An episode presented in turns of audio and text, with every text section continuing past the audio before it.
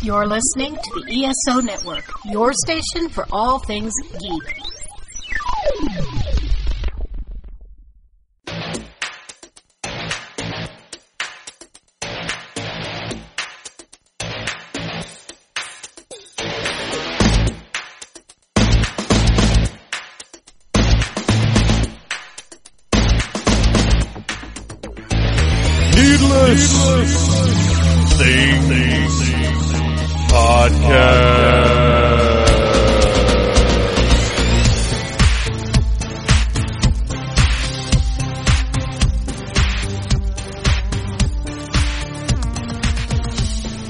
Hey, Phantomaniacs, welcome to the newest episode of the Needless Things Podcast, where we talk about toys, movies, music, and all manner of pop culture dorkery. I am your host, Phantom Troublemaker, and I am very, very excited because tomorrow night I will be making my return to the Squared Circle, or to announcing things in the Squared Circle anyway. It has been eight long months since I have done anything related to professional wrestling. Tomorrow night I will be venturing out to the main event in Porterdale where I will be the ring announcer for Platinum Championship Wrestling.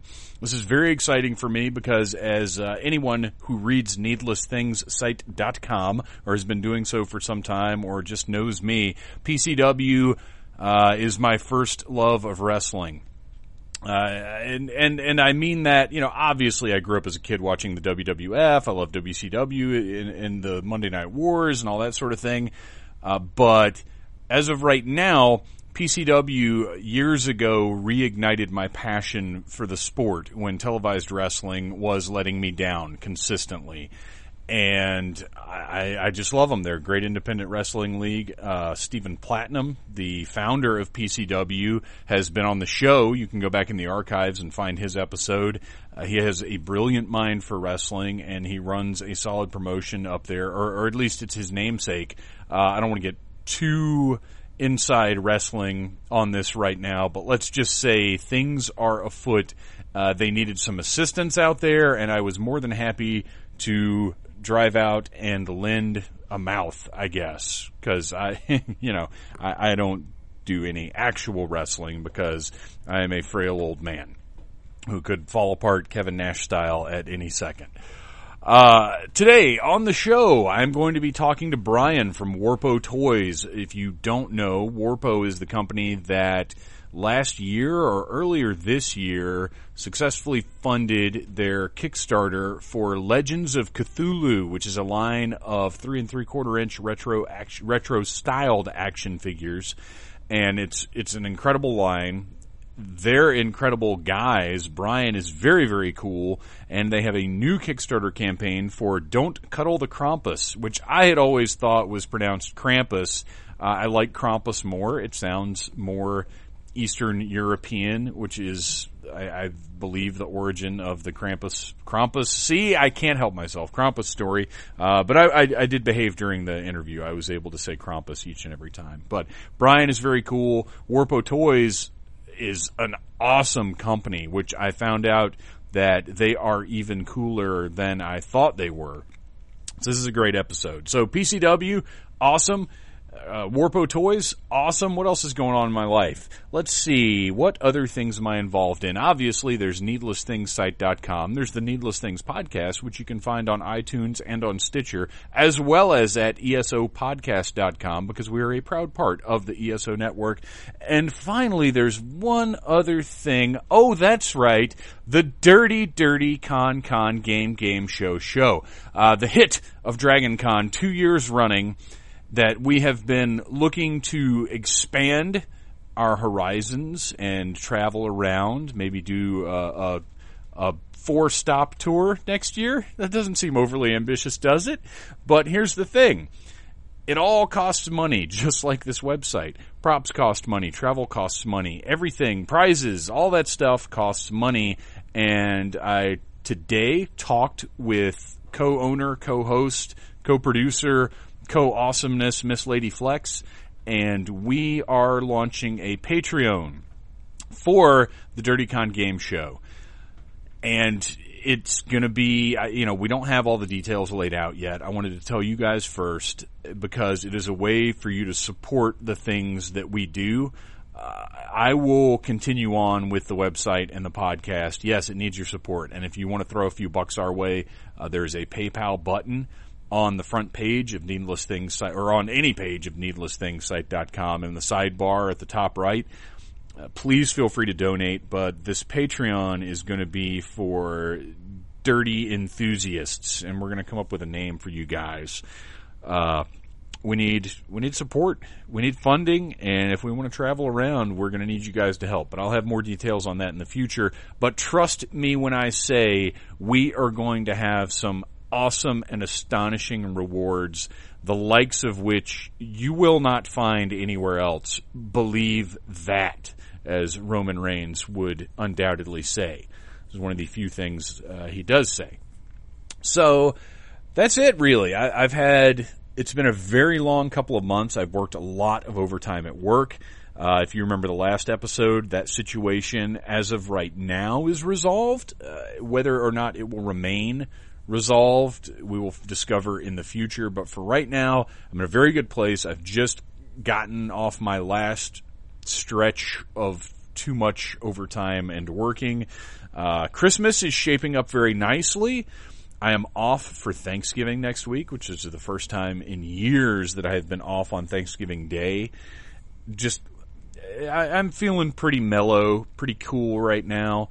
Uh, I don't want to say that I'm waiting for the other shoe to drop because I don't tend to live my life that way, but I, I do have to say it's been, uh, there have been some tough times this year. So, while I feel good and relaxed, uh, I am not entirely off guard, if you know what I mean.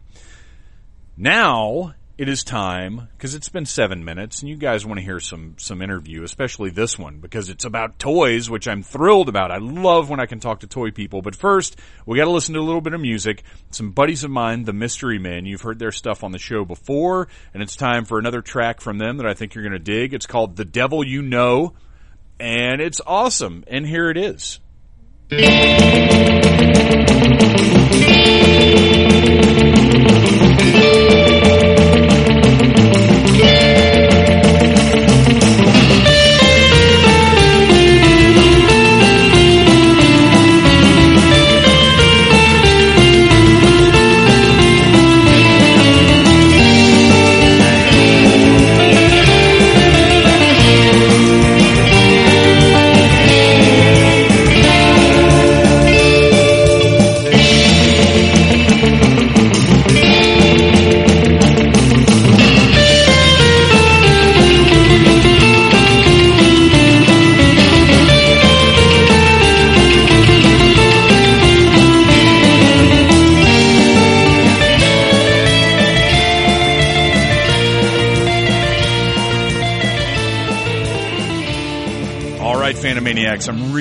Excited tonight because we're going to be talking about toys, but we're not just doing a normal toy conversation. Tonight, we actually have a creator on the show, which is very exciting for me and definitely exciting for you guys.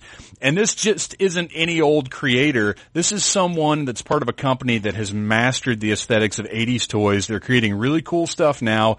You know them already from the Legends of Cthulhu line, which are the incredible three and three quarter inch Cthulhu action figures based off of H.P. Lovecraft's Insanity. Uh, and now they have a new product coming out called Don't Cuddle the Krampus, which we're going to talk about in a little bit. But first, I want to introduce my guest, Brian from Warpo. Brian, how are you doing tonight?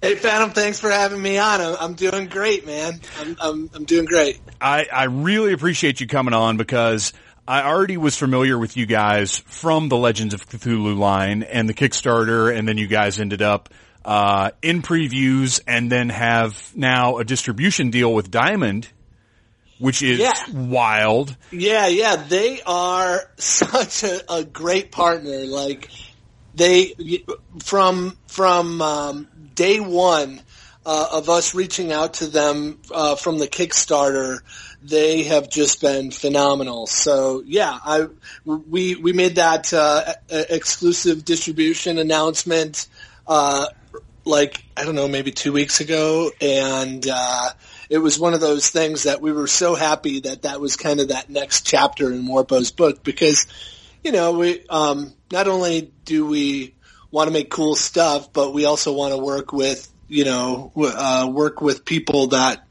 uh, are awesome to work with. You know, you know how it goes. Like you want to work with people that uh, have the same uh, thought patterns as you and want to see you succeed and are excited about the the the concept uh, behind your company because you know Warpo, what we're doing isn't uh, totally standard, you know, and sometimes it's it's not, it's it's kind of a, a, smaller niche market, I guess, you know. Well, and you can retro toys we're making, so you can look at what Diamond does and recognize that their heart's in the same place as you guys. They love the same kind of stuff, and getting distribution is very critical because that's something you guys probably don't want to deal with a whole lot yourselves. That that's a whole layer of yeah, running exactly. an operation that that you know it's it's a lot better to create than to deal with logistics. Right. That's why we got into doing it, you know, and that's like, it, you know, anyone that you talk to that starts any kind of business, you know, making toilets or writing books. You know, if you start your own business, there's all these other things that go along with it, you right. know, that you have to do. And we really got into it and are passionate about it because we dork out on toys and we are designers and creatives and we really like, like, you know, nerding out on making the, as retro of a toy as possible, you know, and, and, and coming up with an idea and then seeing it, it made. We don't dork out on spreadsheets, and, right? You know, gross profit margins and all that stuff. Right, right. Not what I'm dorking out on. So yeah, exactly. You know, we it was it was killer to get partners like that in line because you know it's kind of like we can we can get that off of our plate. And that was, you know, part of the discussion that we had. It's like we, we want to focus on what we do really well and, uh, um, that, you know, giving kind of that, some of that stuff away, um, will allow us to, to do that and make more awesome stuff. So let's backtrack a little bit. I want to talk about your own personal history with toys, which granted, looking at the products that you're producing, it's pretty clear.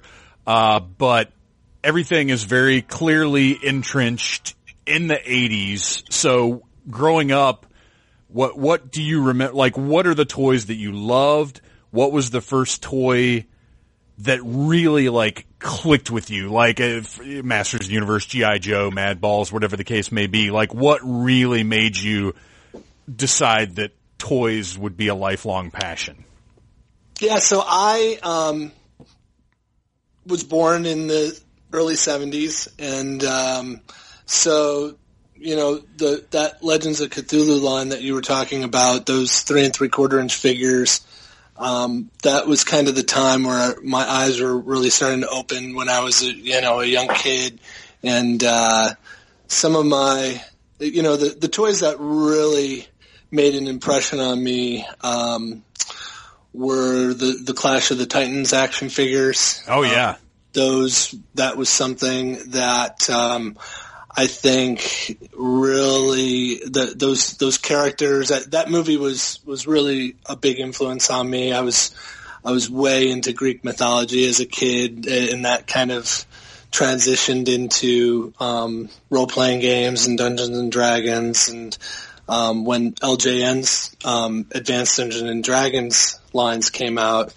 and I got a hold of that Warduke figure like my brain just melted down, you know, like that was, you know, that was exciting to me. It was, uh, like Dungeons and Dragons was something that was kind of everywhere and all the kids in our neighborhood were playing Dungeons and Dragons, but to have these toys really just, uh, just blew my mind, uh, you know, and, uh, they were, uh, they didn't get a whole lot of, they didn't, they didn't, you know, make a, uh, a whole lot of record breaking sales, but Well, I think I think talking about, about distribution, I feel like distribution was kind of spotty on those because yeah, I don't remember seeing them a ton. I bought, uh, and I can't remember the the guy with the blue armor, uh, blacked out face. Yeah, that's uh, Warduke. Oh, that's Warduke. Okay, Yeah, uh-huh. I had him and like a couple others because they looked incredible, but Yeah. it wasn't. It's not like you went into Lionel Play World and they were lining the pegs. You know what I mean? Right. Yeah. Yeah. Yeah. And it's like it, it's so hard for me even at that time because I don't. Man, I, my my brain, my memory on some of these things are so it's so gone. But at the same time, there are these like moments of me playing with these toys as a kid or the things that I collected and had that are just like burned so bright. you Yeah, know what I mean? yeah, yeah. I couldn't tell you about like what I was doing or like what what grade I was in or like going and what things look like on the shelves, but there are these moments that like uh, like one of the biggest ones, you know, so I kind of set it up that you know, I kind of grew up in that three and three quarter inch era and one of the biggest moments for me is um, the the Christmas that the Masters of the Universe line came out, and um, I I got Skeletor for Christmas, and I opened that thing up, and he was so huge and big, and it was like this. it was like it was so different than you know because we didn't. Uh, we didn't play with dolls. I, I had a few um, hand-me-down um, GI Joes, um, the larger scale GI Joes, but um, the the Masters of the Universe guys, when those came out, those really kind of changed uh, everything. It was just like they just made your Star Wars guys and and all your other smaller three and three quarter inch guys just look so puny and the, these Skeletor was just so like he you know he had this neon glowing face you know and this like just it was so it was so badass Well, and it there- really made an impression on me you know there was something sinister about those guys too. Like you had a bunch of crazy looking aliens in Star Wars, but it was Star Wars. Like you, uh, uh, you know, it's funny that we've lived with the franchise for this long, so we know it so well. But back then, you know, we'd seen the movie maybe once at the Right. time, yeah but it was still Star Wars. When Masters came out, like they were a bunch of creepy monsters. Right, yeah, exactly. And it was all this mishmash kind of thing. And I don't really remember it, uh, remember thinking about it that way, that like, hey, why does this barbarian have a, you know, a laser gun or anything sure. like that or fly around? I didn't, you know, I just, I, I think I just took that all for granted and just like, um, uh, was just excited by. I mean, like I said, I, I kind of grew up with Dungeons and Dragons and like was looking at the the D and D line. So definitely the sinister part and the like the the um, fantasy or the sword and sorcery side of it like appealed to me. But just that scale, like just that scale was like so impressive and just blew my mind. You know, Yeah. because I mean, I guess that is that's another one of those things that's kind of hard to describe to people like like that moment you know um uh it's kind of like trying to describe a, a a new band that comes out and there wasn't that, that type of music before that time it's hard to kind of relate how how how big that kind of design step like really uh, uh changed you know because I, I think if if Masters of the Universe came out at a smaller scale or standard scale it wouldn't have it wouldn't have uh, uh, made such a huge impression as it No, did. no, know? definitely not. The way that they executed and designed those figures really helped to to to push that line along, you know. And I mean, I'm just thinking of it now, but it's like it's one of those things that really stands out in my brain. And uh, at the same time, I think I I always kind of come back to that thought just because those sizes and those product kind of uh, collectible categories and stuff that's a big part of what we do right now, you know, with Warpo or being a toy designer, you know, is thinking about that kind of stuff. And Well, and it's Yeah. that's part of the magic of the 80s though is every toy line had to stand out. You had, you know, Star Wars was Star Wars, Masters came out and, you know, Beastman looked like he could break that little Chewbacca in half. And then you had G.I. Joe, which improved on the articulation, gave you, you know, a whole new array of vehicles. Uh, and, and then you had stuff like Madballs that were unique and Boglins and Starcom, which was all about magnets. right, Like everything had its own gimmick, its own scale, its own. Transformers, yes, right? Transformers. I mean yeah. that, and they were all completely different. You know, now you go into a toy store and there's a certain amount of, uh, uniformity. Like they're different scales, but everything's kind of this. It's all action figures or or whatever. But back then, like everything was so different and so wild. Yeah, for sure. And that was, you know, um,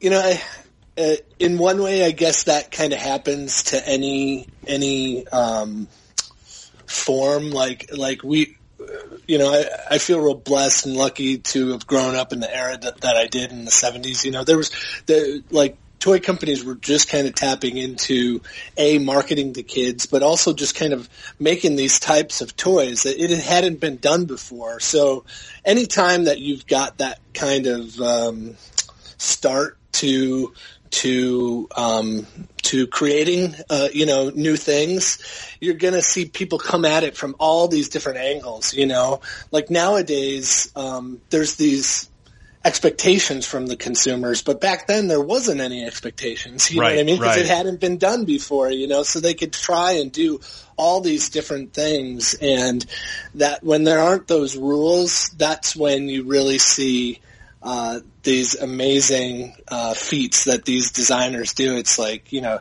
I, I, I don't think the toy companies you know knew what they were doing, so they just relied on their creatives a lot more uh, because they were going into these categories.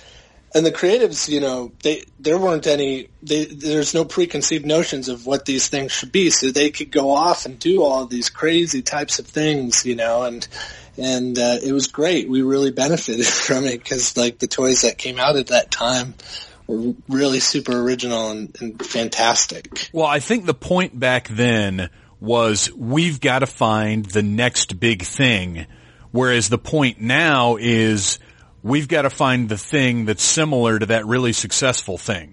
Right. Yeah. Yeah. I mean, being, boy, that is just like one of the biggest challenges to, to being involved in the, the mass market toy world and, and owning a toy company and also like coming up with new toys is every time you go into one of those buyer meetings, they, they really are uh, the, the buyers at these stores are, are really trying to, you know, they, they don't want to take any new chances. Right. They want stuff that they recognize in some way. Yeah, a proven success record, you know, and that kind of saves that that saves them, you know, because hey, hamsters sold really well last year, you know. Right.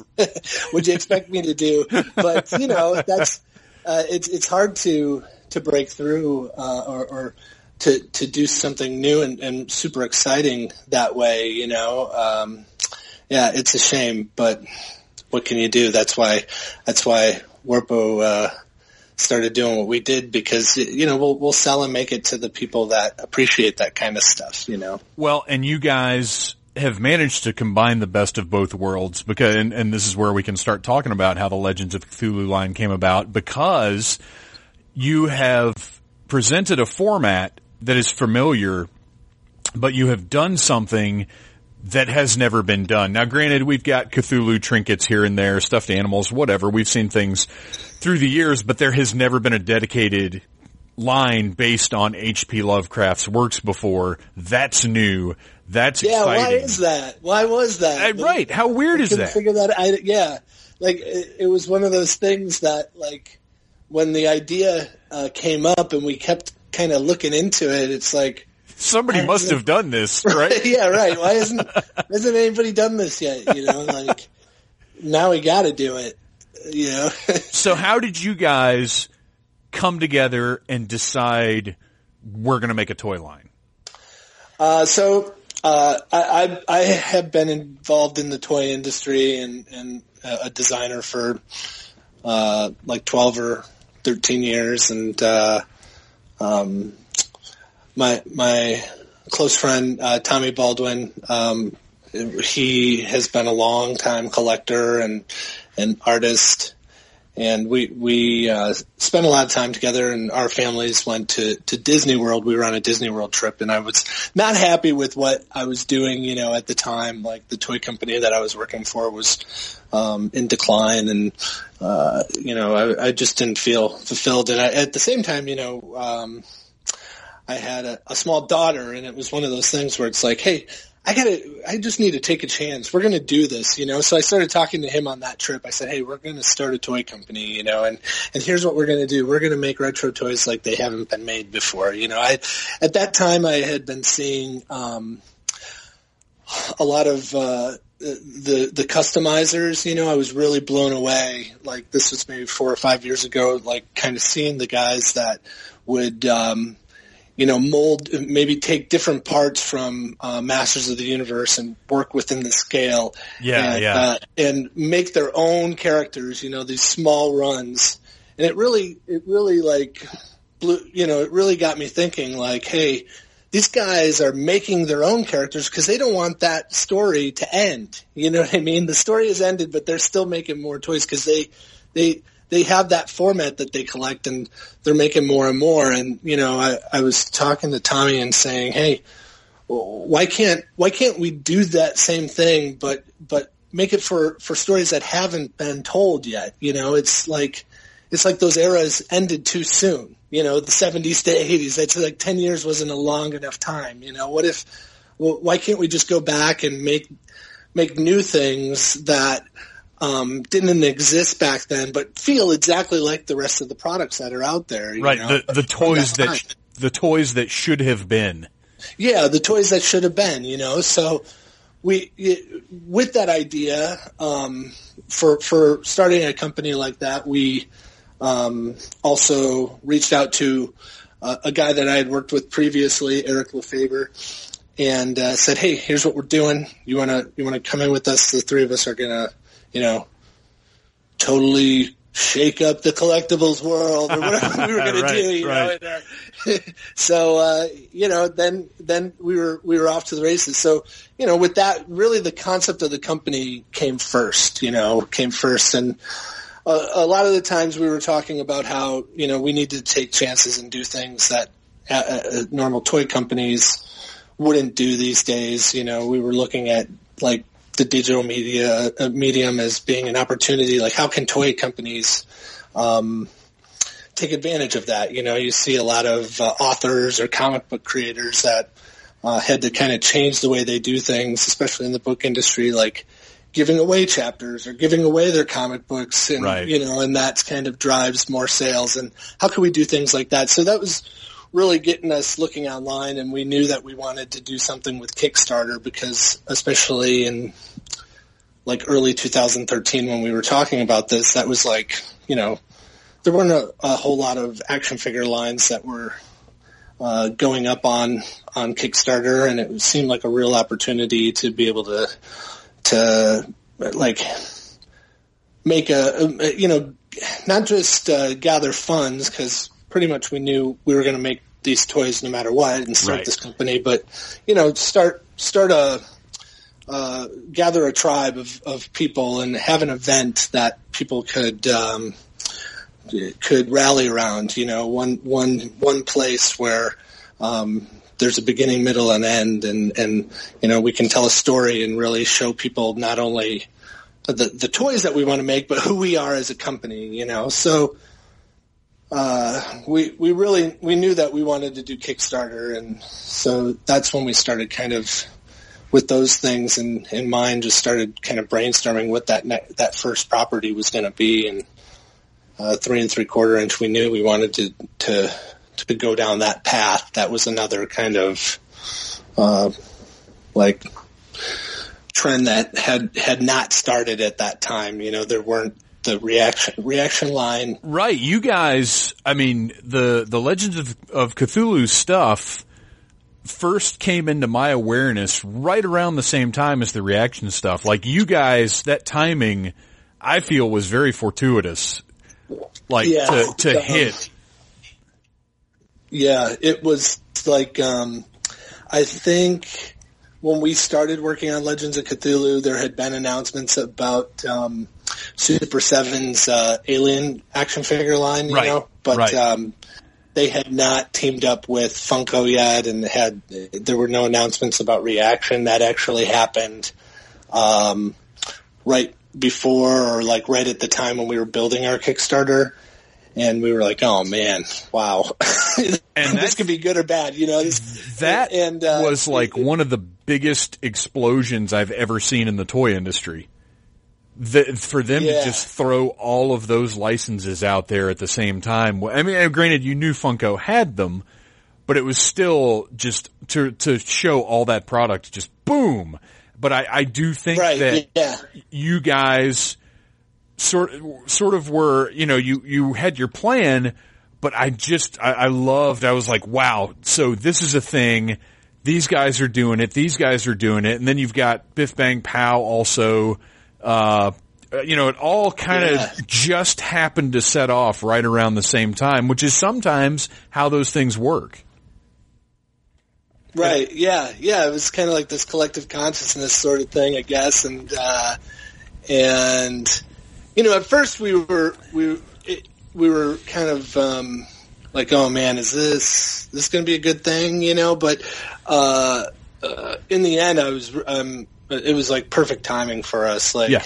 there were a lot of Kickstarters that were happening at that time, and and there was the reaction figures that were coming out. It just kind of made awareness for that category, and you know, um, it also kind of gave a a basis for people to kind of contrast and compare our figure against other figures, you know, where sometimes if you don't have those other things for people to kind of hold it up against, you know, you don't really know how good is it, you know, I don't know, right. like what, what are you comparing it to, you know?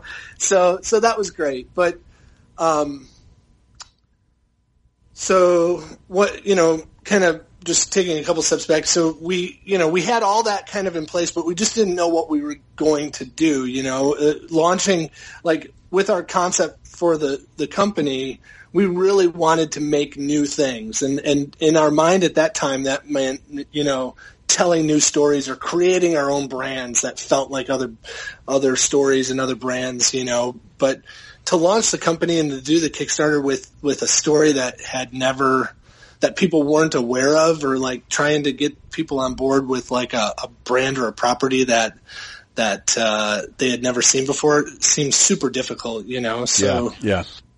we were kind of brainstorming and, you know, we, we knew we wanted to, you know, fall in a certain era and that kind of, like in 79, that's very, like the height of sword and sorcery and, and Dungeons and Dragons and all the satanic panic that was going on across the U.S. with all that, you know, with Masters of the Universe and all that stuff, you know. So as we were brainstorming through that, I think I saw Sandy Petersen's um, Cthulhu Wars Kickstarter because it was just like this phenomenon, it just juggernaut, like million dollar Kickstarter that was going on, and it really blew my mind that like I I knew that there were Lovecraft fans out there, and I knew that were people there were people into Cthulhu, but I was like, wow, I, you know, I I've I didn't know that there were that many Cthulhu fans out there. You know what I mean? Like it was something that I was always kind of into and and uh, had read a few of the stories and experienced it through um, role playing games, but uh, you know, I, I didn't know just like what that what what kind of um, I, I had no clue that there were so many people that were so dedicated and so into that mythology, you know, and uh, so then you know that's kind of where where I threw it out to the guys like, hey, what if we did three and three quarter inch, you know, and did the whole Lovecraft universe, you know, or the Lovecraft mythos, and did archetypes of those characters, and you know, uh, we we we created a line based off of his work, you know, and uh, we were just as we did more and more research, like I was saying before, we were just blown away that no one had ever done that before. You know, Right. it's like there'd been one or two, you, you know, there had been like a hero click and there'd been some larger statues and some, you know, fi- there had been some figures, but it was usually just a one-off. It wasn't a complete line, you know, so, um, that's where, that's kind of where the idea came up, uh, came and, and then, you know, it was off to the races. We started working with our, you know, the, the artists that were around at that time. You know, we found Ken Kelly and Eddie Mosqueda. Ken Kelly did the paintings for all the card artwork and Eddie Mosqueda did the, the sculpting. Um, he had worked on at Mattel in the 80s and um, still was sculpting by hand, wasn't doing any sort of digital sculpting at all. You oh, know? that's And, beautiful. I mean, that was that was you know that was one of the principles of our company. We wanted to, we, you know, we're we're. There's no reason why you can't go back and do that kind of stuff now. You know what I mean? Like, like um, tooling. uh, You know, the tooling has kind of process has kind of changed in the past 30 years, and you know, there's there's a few things that have changed, but there's no reason why we can't have the card artwork painted oil on canvas like they used to do. You know, Yeah, yeah. like there's no reason why we can't hand sculpt these these toys. You know, it's uh, and and uh, I think the designs that we got with Eddie, is, you know, sculpting them by hand and paying all the attention that he did, like it just shows in the figures. It, it like makes so much more of a of a difference. It just feels a little more organic and a little, you know, a little off, a little like more human qualities to it, you know, human touched, where like the toys that we were used to, you know. Well, they, just, they do. They do have a different look to them. A more, uh, you know, this category is all considered retro, but the Warpo stuff really does have that retro feel. Whereas, and, and don't get me wrong, I love the reaction stuff, but it's a little uh, mechanical. It's a little too. It's a little too perfect. Um, you know, and I, I, I dig it, but Yeah. it it doesn't have, like you said, that human touch. That a a dude sat down and did this with his hands. Yeah, right. And he and he sculpted a left arm, and then he sculpted a right, Right, arm. You know, right. and just mirror it over. You know, in the in a computer program and stuff. You know, it's like, it, you know, it's just that uh, what what reaction's doing is something you know kind of totally different from Yes. what we're we're trying to do. You know, they are they're making a format for for mass market collectors. You know, and um um we are trying to take a more artisanal approach, you know, to the toys that we're making, you know. So uh, we we spend the time and do that because we we dork out and nerd out on all those little, you know, all those little flourishes and all those little details on our toys that you know um, maybe the mass market people don't care or think is, you know, why would I care about that? Right, You know, I don't know. But we're collectors, so those are the things that are important to us. And I think at the end of the day, it shows. It makes it feel like, you know, when we were going around and doing the first uh, press in, interviews, you know, there we would get comments like, "Oh, so how did you get this license? Or like where did you guys get the original tooling that was done for these toys? And we'd have to explain no no no. These are this is a this is just meant to look super old you know. This is not this is not you know this didn't exist before. Thank you. That like totally uh, made, made my day. But you know that the, there were definitely comments like that and that's that's great that's what we were going for you know we were trying to make people surprised that when they flipped the package over, it said 2015 on it. You know, it's like I, I think just paying attention to those details and not just slapping the retro font onto your onto Yeah, your yeah, package or you know doing those things like uh, uh, just just give it a different feel and help to evoke this nostalgia for something that wasn't around during the time that you're nostalgic for. You know. Now, how did you guys determine um, the the first series, the characters that would be in it, how many different characters there would be? Like, how how do you make those decisions? Because there's got to be some financial stuff involved in that. You've got to kind of figure out, you know, one if you're to do more than one wave. Do you hold certain things back? Like, how did you guys determine those four four figures in the first wave? Right, Right. Yeah. The four figures, and, and that then was. the, the and then the big boy. Right, and and the big boy came. You know, that was a stretch goal during our Kickstarter that we didn't hit, and you know we were too nervous because this was the first time that we were doing this. You know, we we were afraid to to stretch ourselves too thin, and um, uh, but you know after after the Kickstarter was completed and and we had shipped everything out, we were kind of looking at each other and we're like, man, we have to what are we waiting for? We should have have had this 12 inch sculpted by now. I don't know why we're dragging our feet, you know. So we just produced the 12 inch Cthulhu um, outside of Kickstarter. And like we were talking about previously, Diamond, you know, was uh, there to support us, and we had our channels of distribution and everything all set. So we just we just went and did that. But from the beginning, when we were planning out the line, you know, we were making all of our decisions, um, especially with the three and three quarter inch line, just knowing that, come on, we're going to have to make like a Kraken sized or a Rancor beast sized Cthulhu, right? That, Yeah. It's going to work with the rest of these figures.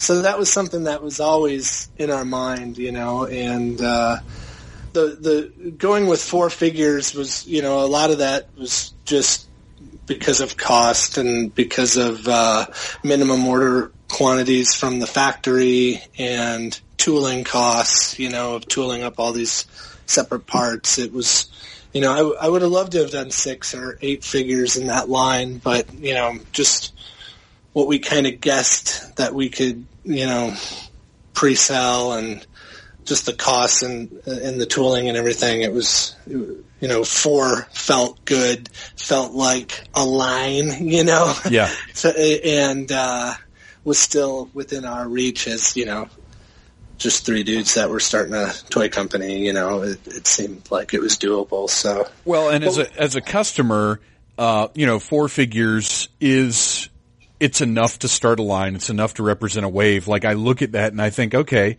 there, you know, it's not just one of those one-off type of things. Like, oh, there's one character from a thing that's not going to go with anything else I own. You have four, which is a good start, but it's also not overwhelming where you're like, I really dig this, but I don't want, eh, do, am I really going to pull the trigger on buying eight of these things that are an unknown quantity right now? right. Like yeah. that's a, that's a solid number. Yeah, yeah, and and it worked out good. I mean, um, I, I f- I feel like it also um, uh, made the line uh, as a whole stronger because who knows? Like uh, maybe we wouldn't have been able to hold it together if we did a uh, you know six figures. Maybe we would have had two stinkers in there. you know what I mean? Like we we we worked super hard to make sure that this was kind of we wanted a, a Beatles lineup, you know, we wanted each figure to be able to stand on its own and be super exciting and, and, and, and, you know, um, uh, just get you off as a collector. But then as a group, when you put them all together, it's just, it just blows your mind, you know, so, um, we spent a ton of time on thinking about what the, the color palette was going to be and making sure that each guy kind of had their own base colors and, you know, just like a lot of nerdy stuff so that they, they felt like,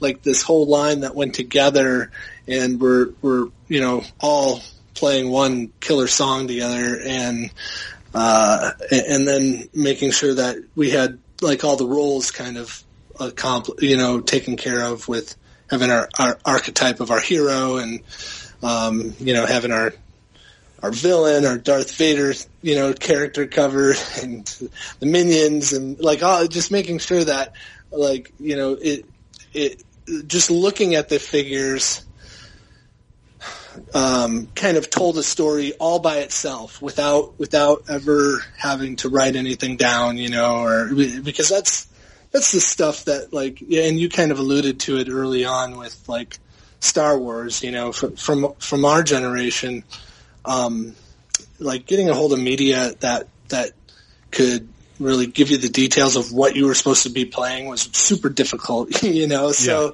like those uh, those toys, you would create your own stories around them, or you would just kind of look at at them and kind of make up your own world behind it. And we wanted, you know, our toys to be able to do a lot of that too. So there's a lot of time and late nights that were spent, you know, drinking and talking about Legend of Cthulhu.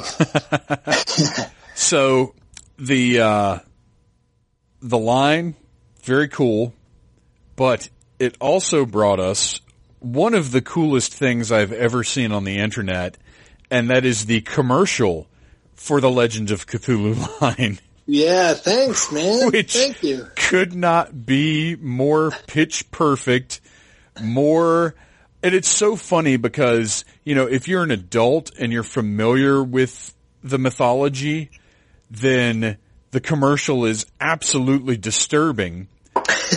but Right. looking at it through like, you know, eight, nine, ten year old me growing up in the early eighties, I, I totally see that commercial and it would just be a commercial for rad toys. Like it, it, it works on both of those levels so well. It's a totally awesome toy commercial, but it's also kind of like a, a funny parody type thing given the subject matter.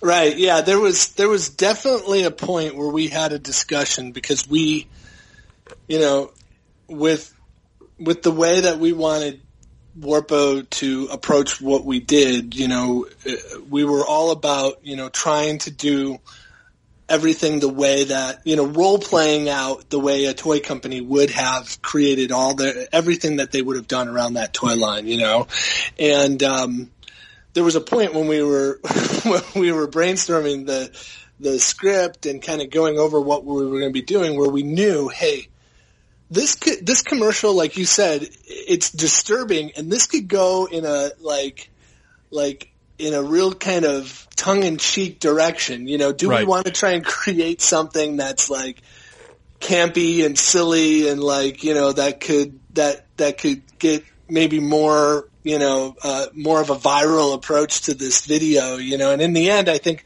we tried to take it as you know a little more serious you know and try and try and and create the type of commercial that would have happened back then but I think that was that underlying feeling still kind of came across to people it was like wow that is that's kind of wrong you know what I mean Right. I, and, but I kind of think that's just from looking at it from our viewpoint nowadays because we, you know, we were so much of that stuff was pointed out. You know what I mean? Like, like smoking cigarettes in the seventies was not a big deal. Nobody thought that was a problem. But Right. that- then you, you know, now we go back and look at it like advertising with people smoking and it's like, oh my gosh, what were they thinking? you know what I mean? But like, uh, I, I don't think it was a very far leap that, um, a toy company might have like found that uh, you know Lovecraft's works and and and made a toy line out of it. So we took the more uh, like straightforward approach when we made the the commercial and wanted to just really make something that like that that felt like the commercials that that we still have on our VHS tapes. I was going through some old VHS tapes. Um, I was actually on the Bozo show. Do you know the Bozo show? Oh yeah, absolutely. Yeah, yeah, uh, the big, you know, Illinois, Chicagoland. Uh, You you were on the Bozo show? yeah, I was Did on you the Bozo show. did you thing. toss the ping pong ball into the buckets? I didn't. Dave Bramer got to toss the ping pong ball into the bucket. That's called the grand prize game. Oh my He, uh, gosh. we went with the Bramer family because they had the Bramer family, the, the, the mom and dad had, had mailed away for tickets. You had to, you had to, to, to mail away for tickets and they, you had to write a number of how many that you wanted. And this was like right when their kids were just babies and they didn't know how many kids they were going to have at the time. So they, they, they signed away for eight, you know, uh, and it took eight years for them to get the tickets to be on the Bozo show. And finally they showed up someday, one day, and there was only four in their family, so they invited our family to go. And it was a, it was an awesome experience. We, I would say that we were a little older, you know, for the, that time. I, Sure. I can't remember how old I was, maybe 11 or something like that.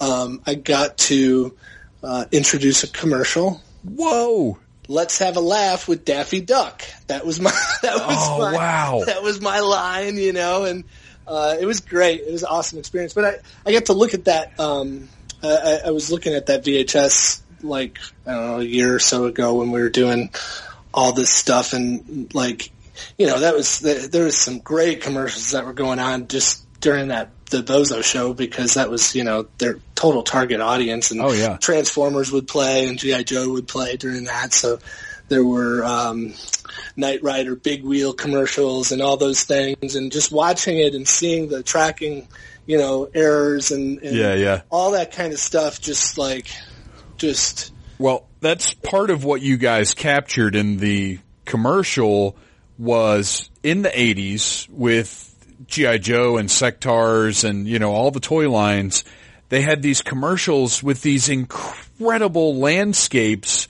for the toys, like mountains for Cobra to drive through and these big lakes that the kids were playing in and like this amazing scenery that you didn't have in your own yard.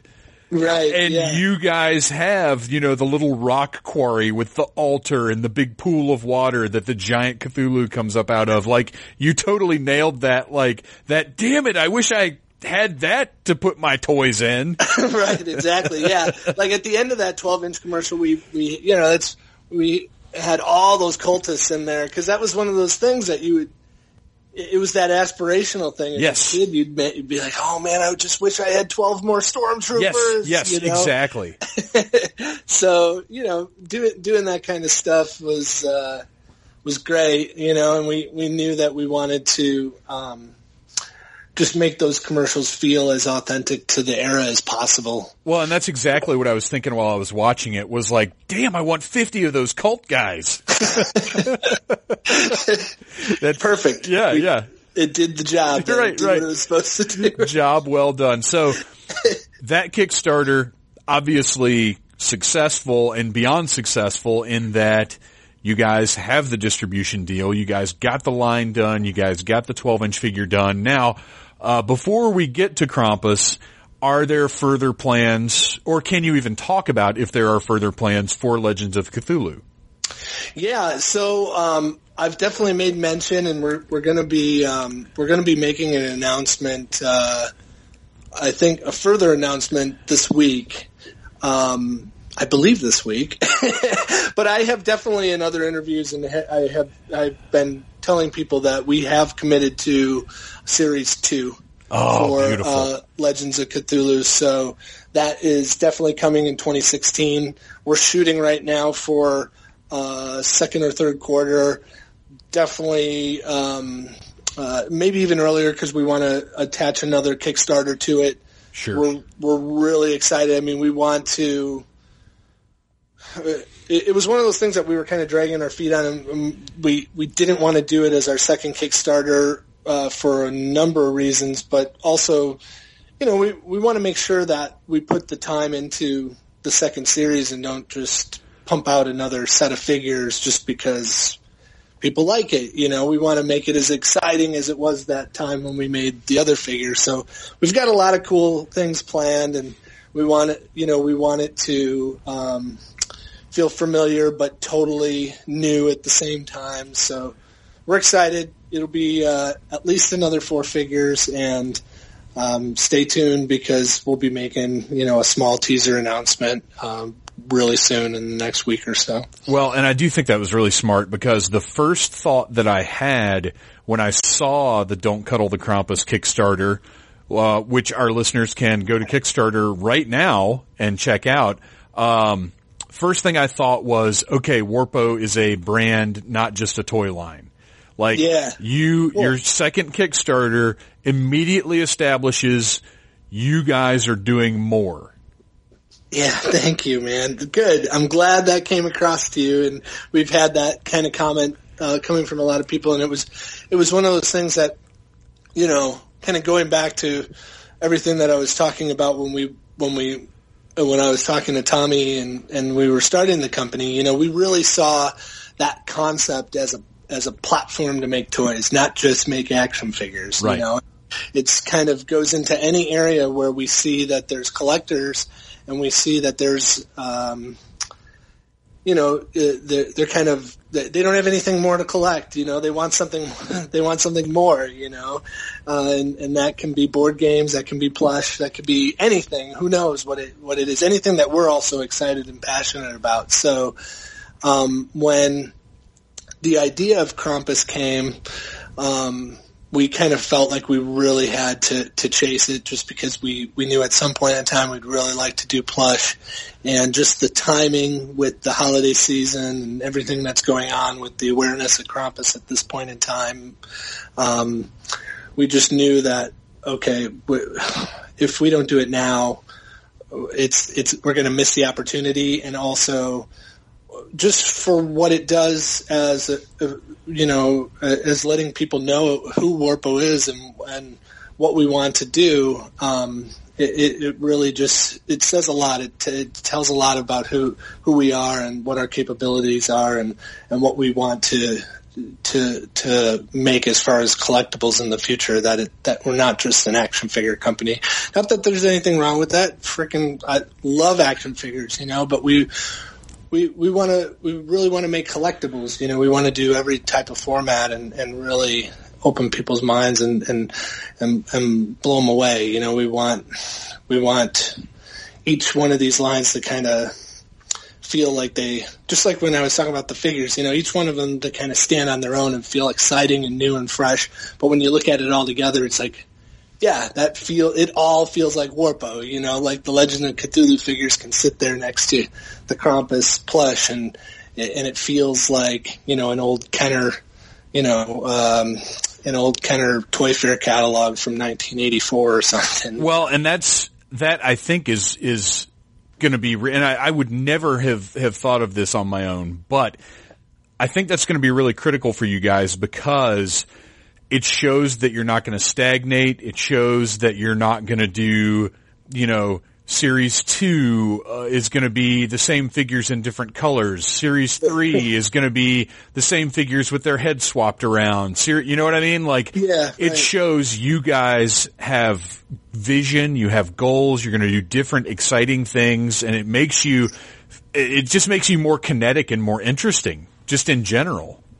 Yeah, yeah, I mean, and that's the way, you know, being, it, I don't know if it makes us more profitable, but it definitely makes us, you know, it makes us more of an exciting company that collectors, you know, will will will get off on and be, you know, and they can go on this journey with us. You know, being coming from, you know, we're three guys that are designers and and and collectors at heart. Those are the we're, we're making this stuff for us just as much as we are for for products to be sold. So we want it to excite us. You know, there's there's no way that I'm going to be able to, you know, do interviews late at night and work on toys all day and talk to China in the morning, you know, and do all these things if I'm not loving what we're doing. Right, so right. that's it's super important to us, and so when the idea of Krampus came, you know, um, we we just we had to we had to chase it. We had to go after it. It was it just felt right. So yeah, let's definitely zero in on that. Um, when I now, the first thing immediately, anybody our age seeing this is going to think my pet monster, which for me. There's a bit of a story there because when My Pet Monster first came out, I was a bit old for it uh, at least according to my parents. And I'd never had one of the originals, but then they reissued them, uh, sometime in the early 2000s. I don't remember when it was. Yeah, 2002, I think. Okay, that, yeah, that sounds about right too, because it was before I was married, but it was after, like, I was, uh, sort of comfortably able to collect toys again. So yeah. I finally got my My Pet Monster that I'd been wanting for, you know, 15, however many years and I, I it's it was awesome. It's such a great toy. It's such a brilliant idea. And I saw this Krampus and I was like, holy cow, they've nailed it again. But little did I know, you guys actually have some some like street cred my pet monster talent working yeah. on this thing, which is incredible. Yeah, yeah. I mean, well, that's what we're all about. Is trying to work with the guys the veterans that had that were making the toys and had at that time, you know. So we reached out to Jim Groman, who uh, worked at American Greetings. Uh, I think he started there in '84 or '85, somewhere right around there. So right at the start of all of those killer brands that that American Greetings was putting out, you know, they did uh, My Pet Monster, they did Madballs, they did Care Bears, you know, they were just a powerhouse of putting out these these just totally original um, toy properties that really went beyond just a toy, you know, and, and became these monster um, uh, character properties. Well, and art. Everything that yeah. they did had a very artful aspect. Like even, I'm even thinking now of like my sister's popples. Like I was always fascinated by those things. Yeah, right, right. It was like they were they were trying to come up with what- you know how can we how can we do something new and capture people's attention, you know, and and capture kids' attention. To the, they they were really they were really just innovating at that time and really setting a standard. It was it was awesome. So, you know, Jim was there and worked on on My Pet Monster and, and Madballs and uh, he is just I cannot say enough like just awesome things about Jim Groman. He was just a a, a partner in this and uh, like the humblest dude, like uh, a, a, creative uh, um, companion in this.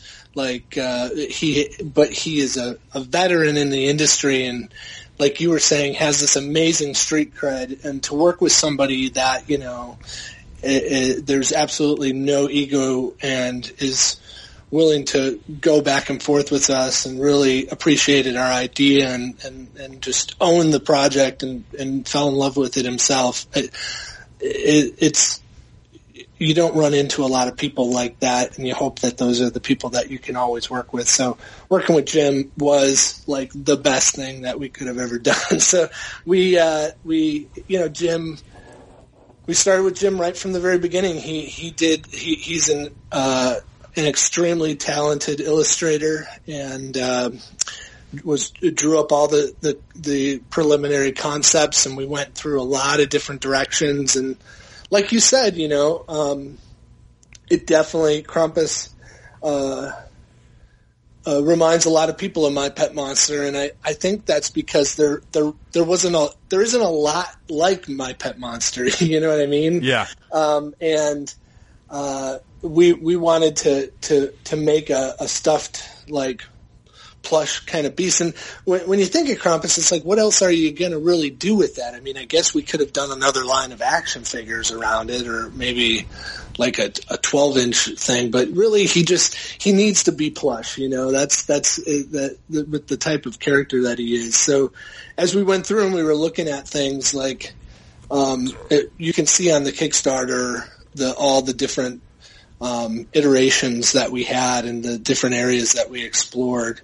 Uh, we really tried to land on one that, that felt like a a look that we could own, you know, something that was that really stands apart from my pet monster and we've got him at a much smaller size. Um, he sits at about 14 inches tall and stands at 18 where like my pet monster was huge, like almost 30 inches tall. He's just, he's really big. But that would be prohibitively expensive. I mean, yeah, that- really that expensive.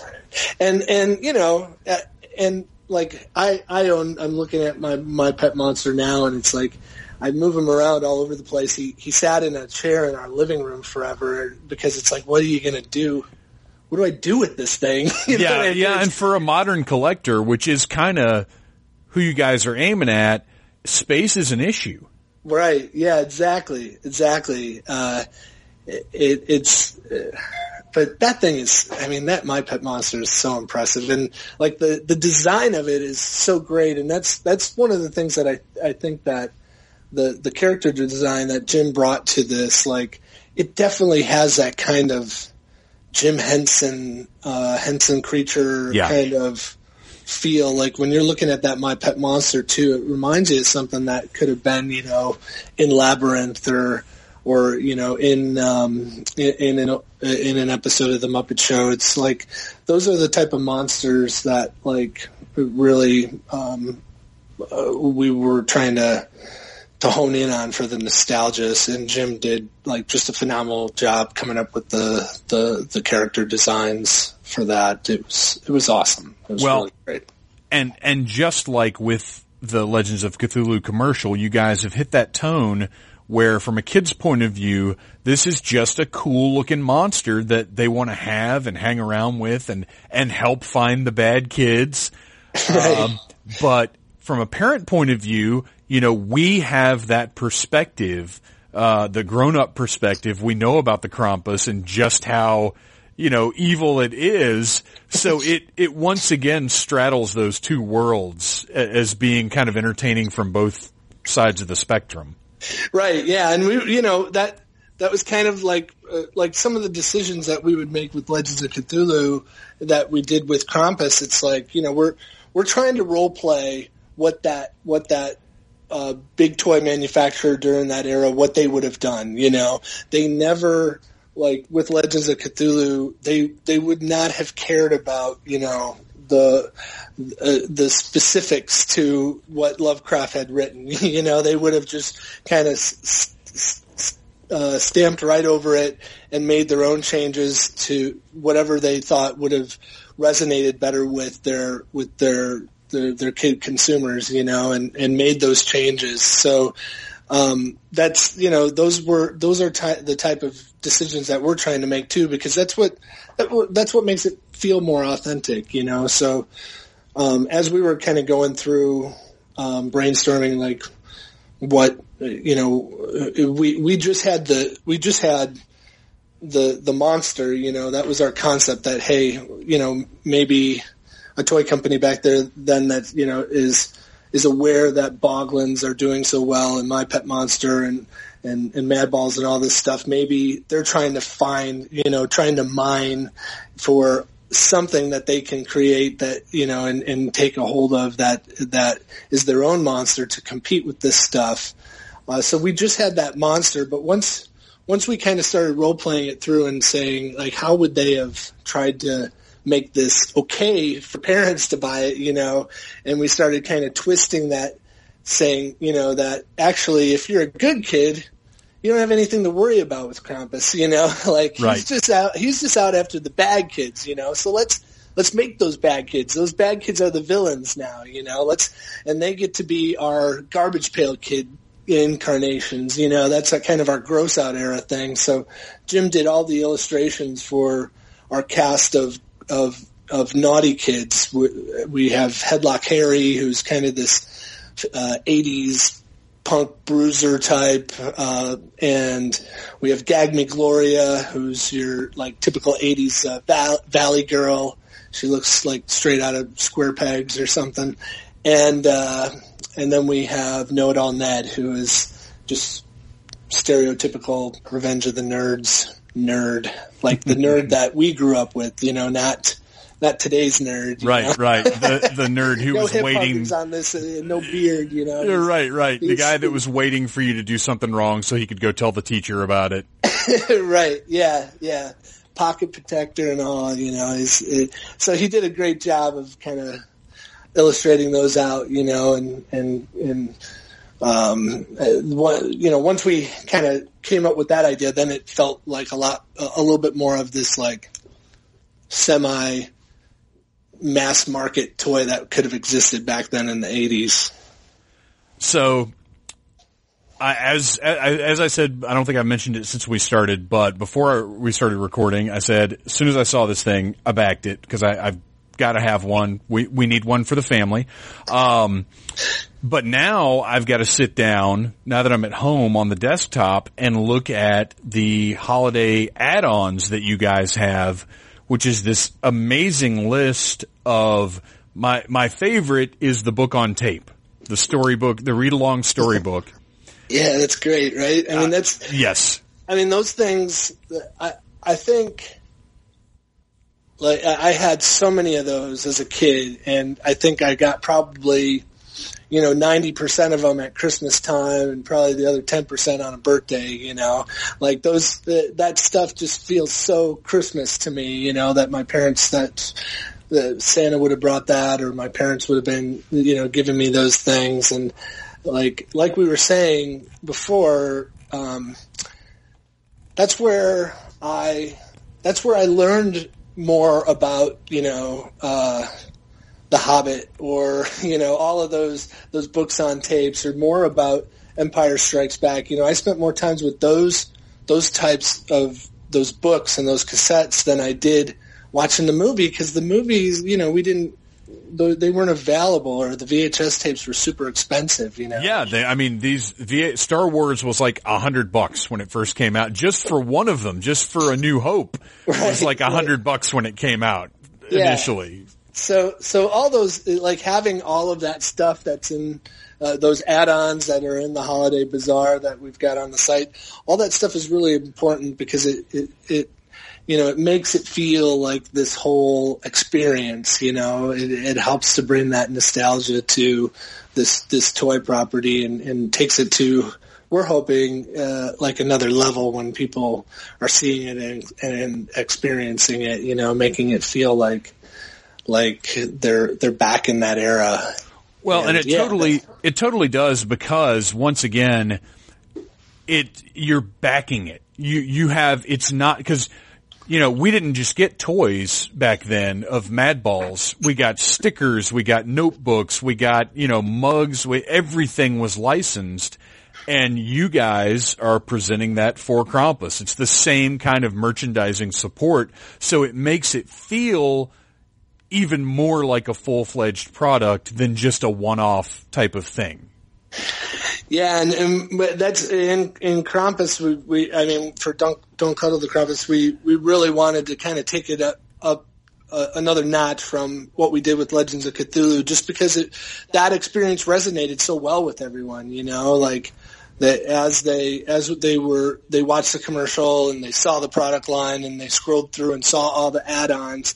It just told this whole entire story where they could visualize this sitting you know, on the pegs next to all their favorite toys back in that time. So that's that's it's all about creating the experience for Warpo, and um, I'm I'm glad that you you really are digging all those add-ons because we spent a lot of time kind of thinking through and trying to figure out what we are going to have. How about that cereal box? Oh, it's dude, it's perfect because what what you've got because back in the day, you you know you go to Lionel Play World, Toys R Us, whatever, and you see the actual toy, and then your mom drags you off to like the Hallmark store and you'd see the stickers of the toy or you'd be in Kroger and they'd have the activity book. Like you guys really have a full line of licensed merchandise here. Like this feels like a product launch. It's, it's really impressive. Yeah, well, that's you know that's what we do, and we've we've done it for for other companies, and you know now's the time for us to just totally geek out and do it for ourselves. So of course, you know, we're gonna we're gonna try and do it as much as possible, and it's exciting. We want all that stuff too, man. So we're gonna make it happen. Well, awesome. Uh, I think we've pretty much covered everything. Uh, before we wrap it up, uh, where can we find Warpo online? Where can we find you online? And any last words about the Don't Cuddle the Krampus Kickstarter? So um, you can get a hold of, of us at warpo.com. Super simple, W-A-R-P-O. And uh, also find us at uh, on Facebook and Twitter, Warpo Toys. And uh, the Kickstarter campaign, it's you know if you go to warpo.com, that we've got a Kickstarter tab there on the home site. We've got a banner on the home site, so you're you're definitely going to find um, our Kickstarter campaign through warpo.com. Uh, we're super excited for you know we've got a lot of a lot of announcements and and cool things planned for um, the Kickstarter campaign. So keep an eye out there and um, and, and and on our Facebook page for for new announcements and, and things that we'll be revealing throughout the, the course of the campaign. And um, thanks for talking to me. I appreciate it, man. I could talk about toys for days, so this has been great. Awesome. Yeah. Uh, dude, thank you so much for coming on, Brian. I really appreciate it. I'm excited about uh, every, I'm actually still waiting on my Legends of Cthulhu stuff. I ordered them through previews because I came in a little late on the Kickstarter, so I'm waiting for those guys to show up. But uh, uh, great stuff, man. I appreciate it, and you know maybe we'll uh, come back on sometime and we'll just talk about toys in general. Anytime, man. Anytime. I'm I'm here for you. So thanks for your support. We we totally appreciate it. Absolutely. And thanks to all the warpers out there and all of their support too. We appreciate we appreciate all of it. You know, it's it's great. It, every every everything that that people have done for us, we we're, we're trying to to to give back and and make you know make awesome things that we're hoping you know uh, make you smile and rem- remember your past. Well, it's working so far, man. I appreciate it. Awesome. Thanks so much. Remember to rate the Needless Things podcast on iTunes and Stitcher. Share it with your friends, maybe not with your family. It may not be appropriate for grandma or the kids, but please help us out. Spread the word and I guess ratings help on the places. Uh, and also visit needlessthingssite.com where you can find the Needless Things podcast as well as five days a week worth of interesting, unique, and original articles from myself and the rest of the Needless Things irregulars. We have all kinds of cool stuff, not just toys, uh, pop culture. We just had a big article on Ronda Rousey and her, uh, the, the impact of her loss, which is a little unusual for the site, but you know what? Uh, anything goes. And if you guys have ideas, join the Needless Things podcast group on Facebook and shoot me an email, phantomtroublemaker at gmail.com. I want to hear from you guys. I want your suggestions. I want your ideas. Uh, I want to know what you think about the show. If you're doing a thing, please let me know. You are welcome to come on the show. I've got a lot of exciting stuff lined up for the rest of the year. It's going to be good times. And then of course, the very first podcast of 2016 will be myself and Mr. Bo Brown looking back on Masters of the Universe Classics in 2015. Uh, I'm also looking at doing some kind of best of show, but uh, that might be better just written on the site. I don't know. We'll see. And again, let me know what you guys think. I'm trying to think what else I've got. Surely there's something else worth mentioning. Oh, the DC Icons action figures. I picked up Deadman and Batman. I'm in the process of reviewing them now. So far, they're amazing. Uh, well done, DC Collectibles. I am impressed. And I'd still like to have one of you guys on the show. Everyone else, I love you guys. This has been a broadcast of the ESO Network, your station for all things geek, Classic Current and Beyond. Be part of the crew at ESONetwork.com.